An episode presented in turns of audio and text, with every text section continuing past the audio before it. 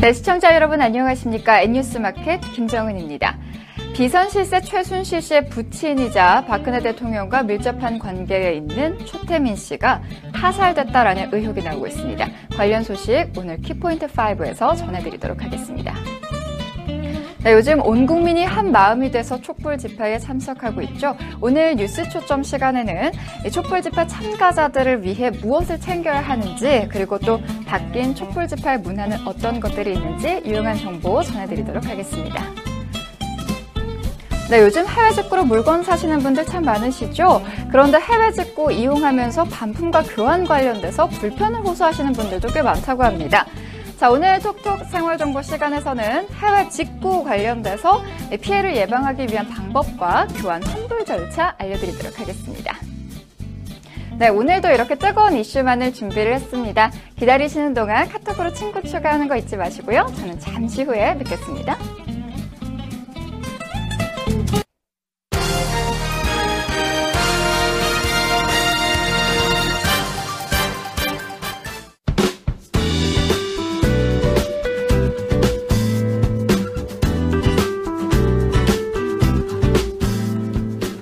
네, 국민들은 단 1분 1초도 견디기 힘든 상황인데 오늘 예고됐던 박근혜 대통령 탄핵안 의결은 물 건너갔습니다.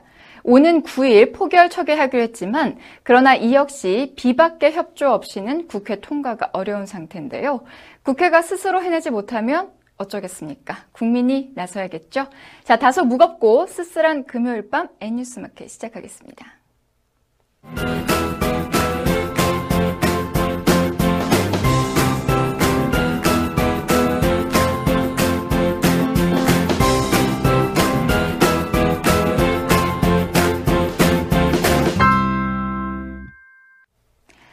더불어민주당 표창원 의원이 박근혜 대통령 탄핵에 대한 반대 입장을 가진 의원들 명단을 공개했습니다. 이에 여당 의원들이 거세게 항의했고 이 과정에서 삿대질과 반말이 오갔습니다. 일부 의원들은 법적으로 대응하겠다고도 밝혔지만 표 의원은 명단 공개를 멈추지 않겠다고 말했습니다. 자세한 소식 황희연 기자가 전해드립니다. 더불어민주당 표창원 의원은 지난 11월 30일 자신의 SNS에 탄핵 찬반 의원과 입장을 못 정한 의원의 명단을 공개했습니다. 언론기사 등을 검색해 자체적으로 정리한 거라고 설명했습니다. 탄핵 반대 의원 명단을 살펴보면 서청원, 최경환, 홍문종, 조원진, 이창우, 이정현 등 총 16명 새누리당 의원들이 탄핵 반대 입장을 취했습니다. 친박을 넘어 진박을 자처했던 의원들, 박근혜 정부 관료 출신들이 포함된 것입니다. 의사를 밝히지 않은 의원도 110명으로 모두 새누리당 의원이었습니다. 표 의원은 이 같은 명단 공개 배경에 대해 국민의 알 권리를 위해 공개하기로 한 것이라고 밝혔습니다. 하지만 깜짝 지목당한 새누리당 의원들은 이 문제를 비판했고 장재원 의원과는 반말과 고성을 주고받기도 했습니다. 특히 명단 공개 이후 새누리당 의원들의 이름과 전화번호가 인터넷에 유포되면서 탄핵 반대자로 지목된 의원들에게는 천벌을 받을 것이다. 살려면 탄핵하라는 비난 메시지가 쏟아졌습니다. 국회 본회의장에서는 새누리당 김무성 대표가 자신에게 온 탄핵 촉구 문자를 보는 장면이 카메라에 찍히기도 했습니다. 논란이 계속되자 표 의원은 사과했지만 탄핵 관련 찬반 입장은 계속 업데이트해서 공개하겠다고 했습니다. 새누리당은 당 소속 의원들의 번호 유출과 관련해 경찰의 수사를 의뢰하기로 했습니다. 박근혜 대통령의 멘토로 알려진 고 최태민 씨가 타살됐다라는 의혹이 나왔습니다. 지병으로 숨진 줄 알았는데 그의 아들이 독살당한 것 같다라고 말한 것 때문인데요. 파문이 예상됩니다. 보도에 황현 기자입니다. 최태민 씨의 아들 최재석 씨는 어제 한 매체와의 인터뷰에서 아버지의 죽음을 둘러싼 의혹을 제기했습니다. 최재석 씨는 아버지가 1천억대 부동산과 골드바 등 전 재산을 박근혜 씨에게 돌려주겠다고 했다며 이를 눈치챈 누군가에 의해 4월 중순쯤 독살된 것 아닌가 하는 의심이 든다고 밝혔습니다. 그리고 부친이 돌아가시기 6개월 전쯤 사우나에서 아무래도 박근혜 대통령 만들기는 여기까지인 것 같다며 정치 자금으로 보관했던 재산을 되돌려줄 것이라 말했다고 알렸습니다. 이어 만일의 사태에 대비해 부인 임순희 씨와 딸 최순실 등 앞으로 분산된 부동산 등기 서류를 내게 줬다고 말했습니다. 중국에서 한국에 있는 부친과 통화를 지속하던 아들 최 씨는 1994년 4월 이후부터 부친의 목소리를 들을 수 없었다고 전했습니다. 이에 계모 임순희에게 전화를 걸었지만 부친은 외출했다라는 말만 반복했다고 합니다. 이후 두 달 만에 아들 최 씨는 아버지를 만나기 위해 중국에서 들어왔지만 부친은 이미 숨진 이후였다며 분통을 터뜨렸습니다. 그동안 임순희 씨와 최순실 씨는 최태민 씨가 강남 세브란스 병원에서 장기 입원 후 집으로 돌아와 1994년 5월 1일 협심증으로 사망했다고 밝혔습니다. 하지만 실제 강남 세브란스 병원 측은 최태민 씨가 만성 신부전증으로 입원한 것은 맞지만 상태 악화가 아닌 호전이 되면서 퇴원한 것이라는 어긋난 입장을 내놨습니다. 또한 임순희 씨 측은 최태민 씨의 사망 신고를 사망일 5월 1일부터 2개월이 지난 7월 1일에야 본적지인 서울 은평구청에 접수한 사실도 드러났습니다. 그 이유에 대해 최재석 씨는 사망 신고도 하지 않고 임 씨가 부친의 사망 소식을 숨긴 이유가 무엇이겠냐며 부친 사망 이전에 이미 모든 재산이 넘어온 상황에서 시간을 끈건 타살 혐의를 지우고 경찰 수사를 막기 위함이 아니겠냐고 반문했습니다. 그러면서 아버지를 만나기 위해 거의 매주 역삼동 비밀 아지트를 찾은 박근혜 씨 역시 아버지 사망 사실을 전혀 몰라 당시 행적수 소문에 부산을 떨었다고 말하기도 했습니다. 최재석 씨는 또 평소 최순실 최순득 자매가 깡패를 동원해 이를 처리한 전력과 자신도 묻어버리겠다는 협박당한 사실을 근거로 들면서 두렵지만 석연치 않은 죽음들에 대해 재조사가 이루어지길 희망한다고 밝혔습니다. 최태민 씨에 대한 석연치 않은 죽음이 수면으로 떠오를지 귀추가 주목됩니다. 구속된 최순실 씨 전 남편 정윤회 씨에게 딸 정유라 양 말고 또 다른 자녀가 있다라는 소식이 전해졌습니다. 전처와의 사이에 숨겨진 딸과 아들이 있다는 것인데 특히 아들의 경우 배우로 활동 중인 것으로 알려져 궁금증을 유발하고 있습니다. 관련 소식 황희연 기자가 전해드립니다. 지난 1980년 대한항공 보안승무원으로 근무하고 있었던 것으로 추정되는 정윤회 씨. 당시 3살 연상인 또 다른 최모 씨와 결혼해 1남 1녀를 낳았다고 뉴시스가 밝혔습니다. 이후 정 씨는 본처와 결혼 생활 10여 년 만에 인연을 끊고 1995년 최순실 씨와 재혼해 딸 정유라 씨를 얻은 것으로 보입니다. 특히 정 씨가 본처인 최모 씨 사이에서 1984년도에 낳은 아들이 현재 영화와 드라마에서 조연급 배우로 활동 중인 것으로 알려져 관심이 더욱 커지고 있습니다. 알려진 바에 따르면 정 씨의 아들은 유명 사립대에서 영화를 전공했으며 2년 전 한 영화에 주연으로 출연하기도 했습니다. 또 최근 종영한 드라마 옥중화에도 출연했던 것으로 알려집니다. 한때는 연예기획사 소속 배우로 활동했으나 현재는 소속사가 없는 상태로 전해집니다. 그런데 정 씨 아들은 언론과의 인터뷰를 통해 지난 25년간 아버지와 왕래가 없었다. 연락처도 모르고 살았다고 밝혔습니다. 또 최순실 씨와 관련해선 저 정도의 사람들일 줄은 몰랐다고 토로했습니다. 현재 정 씨가 어떤 이유에서 부자 간의 정을 끊고 지내온 것인지는 알려진 바 없습니다. 이에 일각에서는 갖가지 추측들이 난무하면서 궁금증을 유발하고 있습니다. 성폭행 의혹에 휩싸였던 피츠버그의 강정우가 이번에는 음주운전 파문을 일으키며 연이은 악재에 시달리고 있습니다. 보도에 김한나 기자입니다. 서울 강남경찰서는 오늘 음주 및 도로교통법 위반 혐의로 강정호를 불구속 입건했다고 밝혔습니다. 강 씨는 이날 새벽 2시 48분께 서울 강남구 그랜드 인터콘티넨탈 호텔 인근에서 음주운전을 하다 앞서 가던 차량과 가드레일을 잇따라 들이받고 도주했습니다. 강 씨는 사고 직후 그대로 숙소 안으로 들어가 버렸고 동승했던 지인 A 씨는 신고를 받고 출동한 경찰에 자신이 운전했다고 진술해 경찰서로 이미 동행됐습니다. 하지만 경찰은 차량 블랙박스를 통해 운전자가 A 씨가 아니라 강 씨였다는 사실을 파악했고 이후 강 씨를 불러 1시간 30분가량 조사했습니다. 사고 당시 강 씨의 혈중 알코올 농도는 면허 정지 수치인 0.084%였던 것으로 알려졌습니다. 경찰에 따르면 강 씨는 음주운전 혐의를 시인했으며 삼성동 인근 지인 집에서 술을 마신 뒤 숙소로 향하다 사고를 냈다고 진술했습니다. 이 과정에서 상대 측 차량에 흠집이 나고 가드레일이 파손됐으나 다행히 인명피해는 없었습니다. 앞서 강 씨는 지난 7월 미국 현지에서 성폭행 혐의로 기소돼 고역을 치렀습니다. 피해자라고 주장하는 여성은 당시 강 씨를 처음 만나 그가 준 알코올성 음료를 마시고 정신을 잃은 뒤 성폭행을 당했다고 주장했습니다. 사건 조사를 담당한 시카고 현지 경찰은 강 씨를 잠재적 용의자 신분으로 분류해 메이저리그 경기 출장에는 제약을 주지 않았습니다. 이후 시카고 경찰이 수사를 진행했지만 고소인인 피해자와 연락이 끊겨 사건은 수면 아래로 가라앉은 상황입니다. 이번 음주 사건에 대해 메이저리그 사무국과 구단 차원의 징계 여부는 아직 정해지지 않았습니다. 하지만 보호 관찰 기간에 고국으로 돌아가 형사 사고를 낸 강정호는 어떤 식으로든 징계를 피할 수 없을 것으로 보입니다. 이화여대가 최순실 씨의 딸 정유라 씨를 퇴학시키고 입학을 취소하기로 했습니다.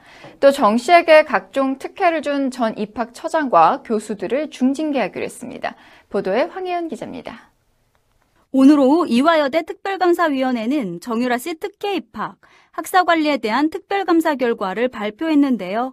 정 씨를 퇴학시키는 동시에 입학을 취소하고 관련 교수 5명은 중징계하라고 이대에 요구했습니다. 정 씨의 퇴학 조치 요청 사유는 수강 교과목 수업 불출석과 기말 시험 대리 응시 등 두 가지로 전해졌는데요. 이렇게 되면 정 씨는 재입학이 영원히 불가능하게 됩니다.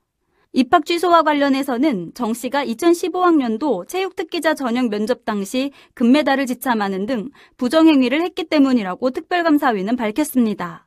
현재 독일에 머무는 것으로 전해진 정 씨는 지난달 10일 온라인으로 자퇴서를 제출했지만 아직 처리는 되지 않은 상태였습니다. 특별감사위는 또 남궁곤 전 입학처장을 포함해 정 씨의 특혜 입학과 학사 관리에 관련된 교수 5명에 대해서도 중징계를 요구했습니다.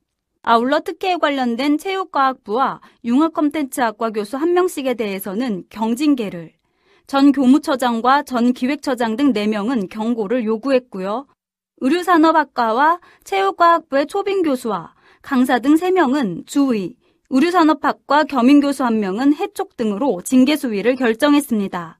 최경희 전 총장은 검찰 수사가 진행되고 있는 만큼 수사가 종료된 이후 조치할 방침입니다. 앞서 교육부는 지난달 24일 정유라 씨 관련 2대 특별감사 결과에 대해 남궁곤 전 입학처장 등 2명의 해임을 학교 측에 요구한 바 있습니다. 특별감사위는 또 체육특기자 전형도 폐지할 것을 학교 측에 요구했고 문제 재발을 방지하기 위한 대응 방안도 마련하라고 요청했습니다.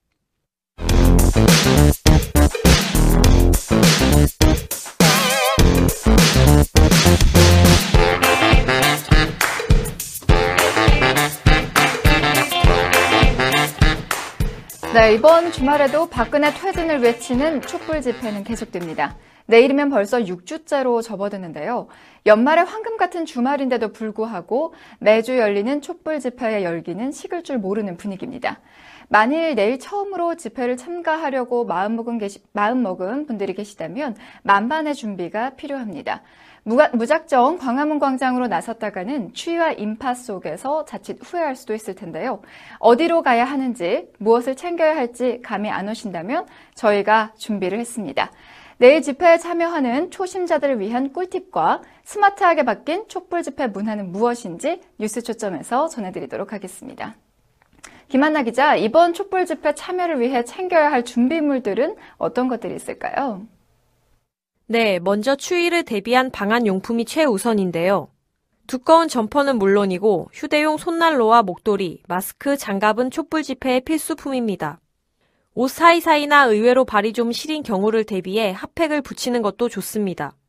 양초와 종이컵은 현장에서 직접 나눠주는 경우도 있고 판매하는 경우도 있지만 집에 구비되어 있다면 직접 가져가는 것이 좋습니다. 또 집회에 참여하는 동안 앉아있는 시간이 길어질 수 있는데요. 바닥에 찬기를 막아줄 수 있는 방석이나 돗자리를 준비해야 합니다. 또한 집회 상황에 따라 계획한 시간보다 더 늦게까지 참여할 수 있기 때문에 간단한 먹거리와 마실 물 등 비상식량을 미리 가져가는 것도 좋습니다. 장시간 집회에 참여하실 분이라면 보조 배터리를 챙겨오시는 것도 도움이 됩니다. 마지막으로 집회가 끝난 뒤 깨끗한 뒤처리를 하기 위해 쓰레기를 담을 수 있는 봉투를 꼭 챙겨야 합니다. 혹시나 눈이나 비 소식이 있을 수 있으니 우산 또는 우비도 꼭 가져가야 합니다. 개성 있는 손팻말을 가져올 경우에는 팻말 뒤에 나무 막대기를 하나 붙여오면 한 손으로 들 수 있어서 편리합니다.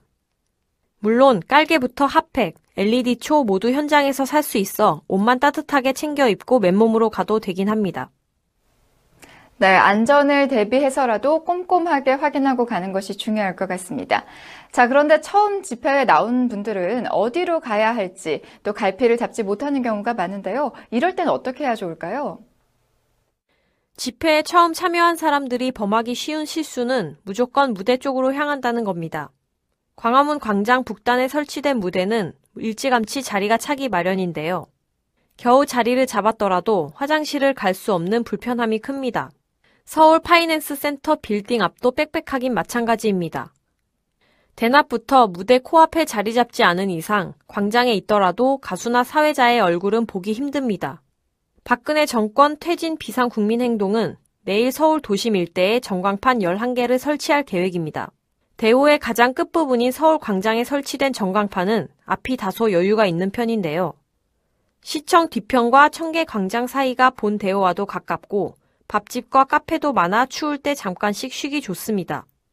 광장 인파가 가장 몰리는 오후 6시에서 9시 사이에는 지하철 광화문역을 피하고 경복궁역이나 시청역으로 나와 조금 걷는 편이 낫습니다. 촛불 파도 타기도 제대로 보고 본무대에서도 멀어지고 싶지 않다면 세종문화회관 앞 계단이 최적의 장소로 꼽힙니다. 네, 잘 참고를 해야겠습니다. 최근 촛불 집회에선 스마트 촛불을 비롯한 각종 IT 기술이 적극 활용되면서 새로운 집회 문화로 자리를 잡고 있다고요? 네, 그렇습니다. 촛불 집회를 위해 개발된 전용 촛불 앱이 속속 등장하고 있는데요. 이를 활용하는 것도 한 방법입니다. 이 앱은 광화문 일대 화장실이 어디에 있고 몇 시까지 운영을 하는지 알려줍니다. 또 촛불 집회에 참가할 경우 준비해야 할 준비물, 촛불 집회에 가는 길과 출구 등을 안내해 줍니다. 또 앱을 실행시키면 스마트폰 화면에 불꽃 모양이 나붙기는 등 실제 촛불처럼 생동감을 느낄 수 있는데요. 날씨가 좋지 않거나 촛불을 들고 있기 힘든 상황에서도 같은 효과를 낼 수 있습니다. 특히 박근혜는 하야하라 피켓 기능과 최순실에 대한 풍자 그림 등도 담고 있는데요. 이 앱은 미국과 일본, 중국 등 해외에서도 내려받은 것으로 알려졌습니다. 이외에도 집회 참석 인원을 보다 정확하게 집계할 수 있도록 한 집회 출석 앱과 집회 매뉴얼을 정리한 앱도 인기를 얻고 있습니다. 네, 참 편리하고 기발한 앱들이 참 많은 것 같습니다. 자, 그리고 촛불 집회의 필수품, 양초보다 이제는 바람이 불어도 꺼지지 않는 LED초가 대세로 떠올랐다고요? 네, LED 촛불 역시 풍기 현상을 보일 정도로 인기를 얻고 있습니다. G마켓과 11번가 등 주요 이커머스 사이트에는 수백 원에서 수천 원짜리 LED 촛불 상품이 인기리에 판매 중입니다. 과거 LED 촛불은 분위기를 연출하는 아이템으로 인식됐지만 최근에는 촛불 집회 참여를 위한 필수 아이템으로 주목받고 있습니다. 또 촛농이 없고 뜨겁지도 않아 어린 아이들이 오랜 시간 사용해도 안전합니다. 화재 발생 위험이 낮아 일반 과정에서는 분위기를 연출하기 위해 사용할 수도 있는데요. 현재 실제 촛불과 유사한 연출이 가능한 LED 제품도 판매가 되고 있습니다. 네, 만약 내일 촛불 집회 나가시는 분들이라면 참고하시면 좋을 것 같습니다. 박근혜 대통령의 대국민 3차 담화 이후 국민들은 더욱 전의를 불태우는 상황이죠. 국민의 힘이 얼마나 무서운가는 이미 오래전부터 증명이 되어 왔습니다. 상황과 시기가 다르지만 이번에도 국민의 힘은 발휘됐는데요. 하지만 촛불의 향연이 언제까지 계속돼야 하는 건지 다소 씁쓸하기도 합니다. 김한나 기자 설명 잘 들었고요. 오늘 뉴스 초점 소식은 여기까지입니다.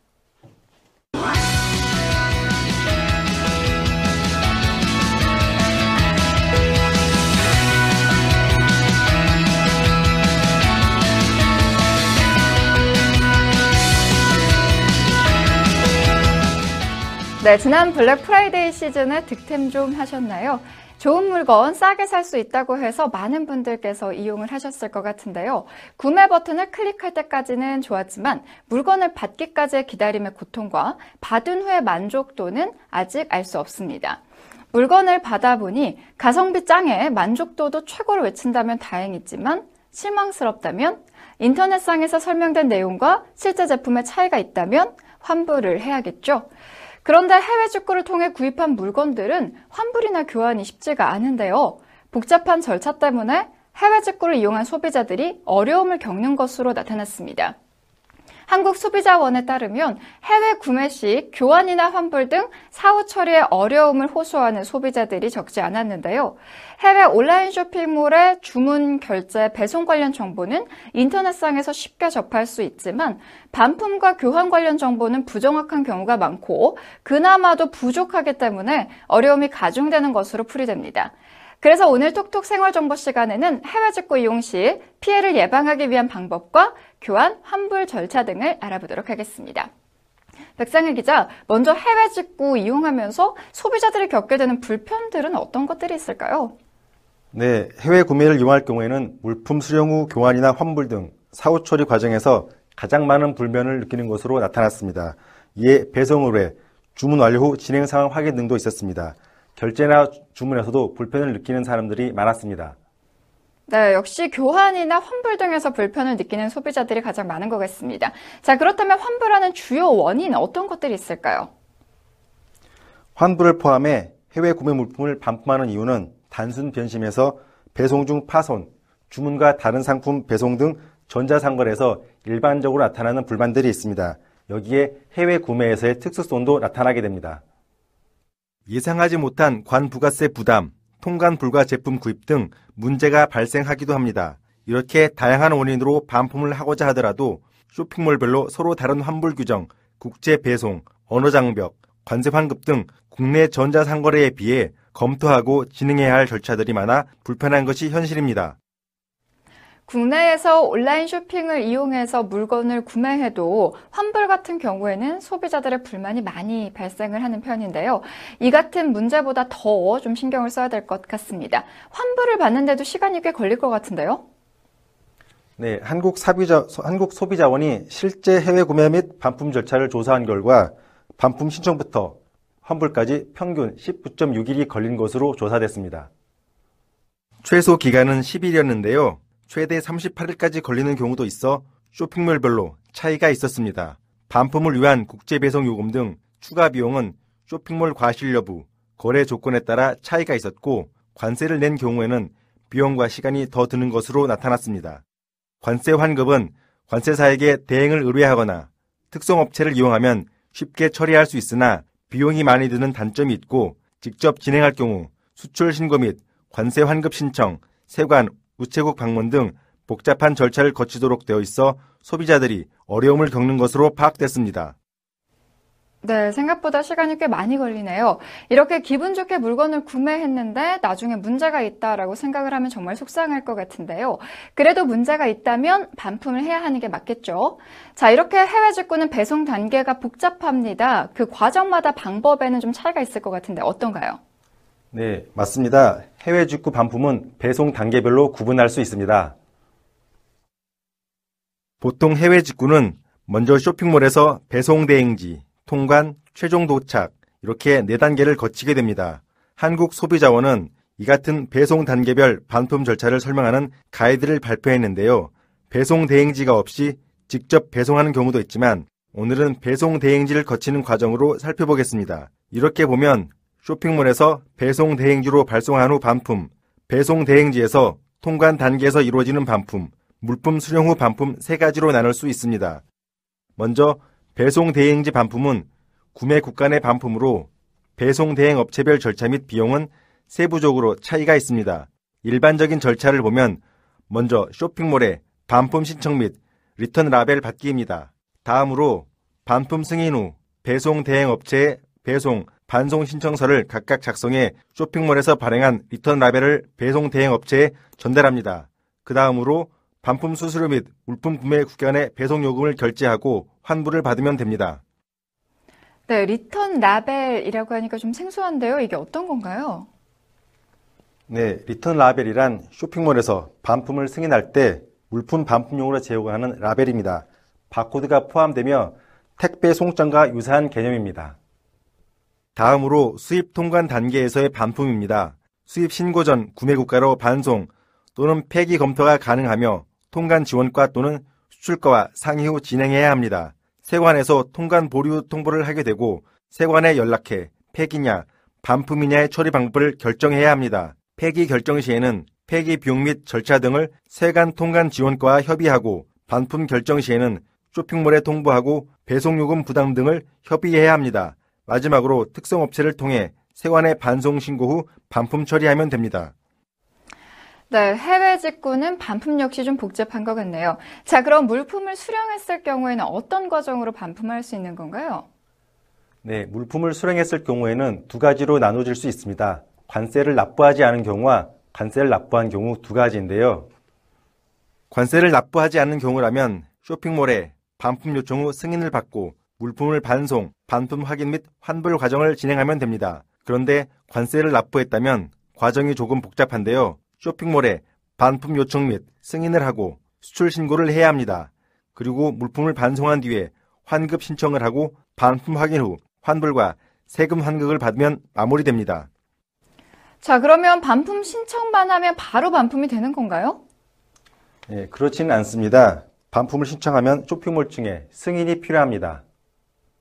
쇼핑몰 규정과 개별 판매자의 규정의 확인이 필요합니다. 규정에 맞지 않을 경우 반품 승인이 되지 않을 수도 있는데요. 따라서 규정을 잘 확인해야 합니다. 또 배송 대행지를 통해 배송받은 경우 배송 대행지로 보낼지 쇼핑몰에 직접 보낼지 쇼핑몰과 사전에 협의를 해야 합니다. 규정 확인에 배송지 협의, 그리고 수출 신고까지 해야 한다니 신경 써야 될 게 한두 가지가 아닌 것 같은데요. 수출 신고 및 관세 환급 신청은 어떻게 진행되나요? 네. 수출 신고 및 관세 환급 방법은 직접 진행, 관세사 대행, 특성업체 이용 세 가지가 있습니다. 선택 방법별로 절차 및 비용, 기간이 달라지기 때문에 가장 적합한 방법을 선택해야 합니다. 직접 진행할 경우에는 환불 요청 및 서류를 준비해 신고인 보호를 받아야 합니다. 다음으로 수출 신고서를 작성하고 물품을 반송한 뒤 환급 신청서를 작성하고 환불 확인 및 세금 환급을 확인하면 됩니다. 관세사 대행을 이용할 경우에는 관세사 수출 신고 환급 신청을 의뢰한 뒤 물품을 반송하고 쇼핑몰 환불 확인 및 세금 환급을 확인하면 됩니다. 마지막 특송업체 이용은 특송업체 의뢰, 쇼핑몰 환불 확인 및 세금 환급 확인으로 절차는 가장 간단합니다. 또 수출 신고 및 관세 환급 신청을 할 때에는 필요한 서류들이 있는데요. 수입 신고 필증, 자유 양식의 반품 사유서, 구매 내역 등 증빙 서류, 수출 인보이스, 환급 받을 본인 통장 사본이 필요합니다. 수입 신고 필증은 배송 대행지에 의뢰 관세사로부터 받을 수 있습니다. 관세 환급 신청 기한은 다른 물품을 받았거나 하자가 있는 경우 수입 신고 수리일로부터 1년 이내, 단순 변심의 경우에는 6개월 이내에 가능합니다. 네, 과정이 꽤 복잡하긴 하지만은요, 이 반품 정책도 해외 쇼핑몰마다 좀 다를 것 같습니다. 주요 쇼핑몰의 반품 정책 어떻게 되나요? 네, 유명한 쇼핑몰이라고 하면 아마존과 이베이, 타오바오, 라쿠텐 등이 있습니다. 이 중에서 아마존을 보면 물품 수령일 기준 30일 이내에 반품 허용이 가능하며 개별 판매자별 반품 정책은 별도로 존재합니다. 환불을 신청하게 되면 환불 예상 금액, 처리 기한, 방식, 반송비 지원 여부 등을 안내하고 있습니다. 또 이베이는 물품 훼손이나 일부 분실된 경우 배송비 전액을 판매자가 부담합니다. 재입고, 반품 수수료, 반품 배송비를 제외하고 환불이 진행되며 배송 대행 업체를 이용했거나 한국에서 판매자에게 직접 반송하려면 쇼핑몰과 사전에 협의해야 합니다. 네, 구매 형태나 이용 쇼핑몰 등에 따라 반품 과정이 달라지게 되는군요. 이럴 때 소비자들이 주의해야 할 사항들이 있을 것 같은데 어떤 점을 주의해야 할까요? 네, 물건을 구매하기 전과 구매 결정 후 물품, 물품 수령 후 각각 고려해야 할 사항들이 있습니다. 먼저 주문 배송할 때에는 반품할 수도 있다는 가정하에 거래 조건을 미리 확인해야 합니다. 쇼핑몰마다 반품 기한이 7일에서 90일까지 차이가 있고 기한 산정 기준도 구매일이냐, 수령일 이하로 달라집니다. 또한 박스, 포장, 옷걸이 전제 여부도 반품에 영향을 미치므로 꼭 확인해야 합니다. 그리고 반품을 결정할 경우에는 비용과 기간을 고려해야 합니다. 국내와 달리 반품 환불 가능 기한에 대한 공통 기준을 정할 수 없고 오픈 마켓인 경우 실제 판매자 기준이 우선 적용되기도 하므로 해당 제품 반품 기한을 확인하여 반품 가능 여부를 먼저 점검해야 합니다. 또 반품을 대행할 경우에는 관세사 수수료, 특성업체 운송요금, 직접 진행할 경우에는 세관 및 우체국 직접 방문, 반품에 따른 국제배송 요금 등 반품에 소요되는 시간 및 비용을 추산해 반품에 따른 실익을 가늠해 볼 필요가 있습니다. 관세 선납금 환급에는 최대 2개월 이상 소요될 수 있고 일부 쇼핑몰의 경우에는 반품 시 기납부한 관세 선납금과 실제 부과된 관세 간 차익을 돌려받지 못할 수 있습니다. 해외 직구 이용 시 반품 절차 및 주의사항 등에 대해서는 한국소비자원 국제거래 소비자 포털에서 자세하게 안내하고 있으니 각 사안별로 필요한 내용을 확인하시면 도움을 받을 수 있습니다. 네, 해외 직구한 물건을 반품할 경우에는 정말 길고 험난한 과정을 거쳐야 되는군요. 자, 그래도 좋은 제품을 저렴한 가격에 구입할 수 있고 국내에서는 구할 수 없는 물건을 구매하는 등 해외 직구를 통해 얻을 수 있는 이익은 분명히 있는데요. 무엇에 우선순위를 두느냐는 소비자들의 선택에 달려 있는 거겠습니다.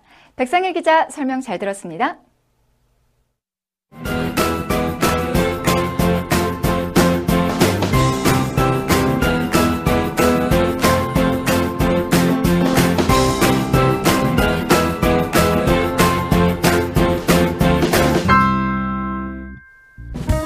오늘 탄핵에 대한 반대 입장을 가진 의원들 명단 잘 봤습니다. 아직 입장을 정하지 못한 것인지 의사를 밝히지 않은 의원도 꽤 많네요. 국민의 대표인 국회의원들께서 이렇게 애매모호한 태도를 취하셔도 되는 걸까요? 국민들이 거리로 나선 지도 벌써 6주째입니다. 찬성이든 반대든 보류든 다른 대안이든 본인 소신에 따라 입장 밝히고 국민들에게 공개해 알 권리 충족시켜주는 것이 정치의 도리 아닐까요? 대체 얼마나 더 많은 촛불을 들어야 정치권이 제대로 응답할 수 있을지 모르겠습니다. 언제나 사람이 먼저인 방송, 변화를 두려워하지 않는 뉴스. 이상으로 N뉴스 마켓 금요일 방송 마치겠습니다. 시청해주신 여러분 고맙습니다.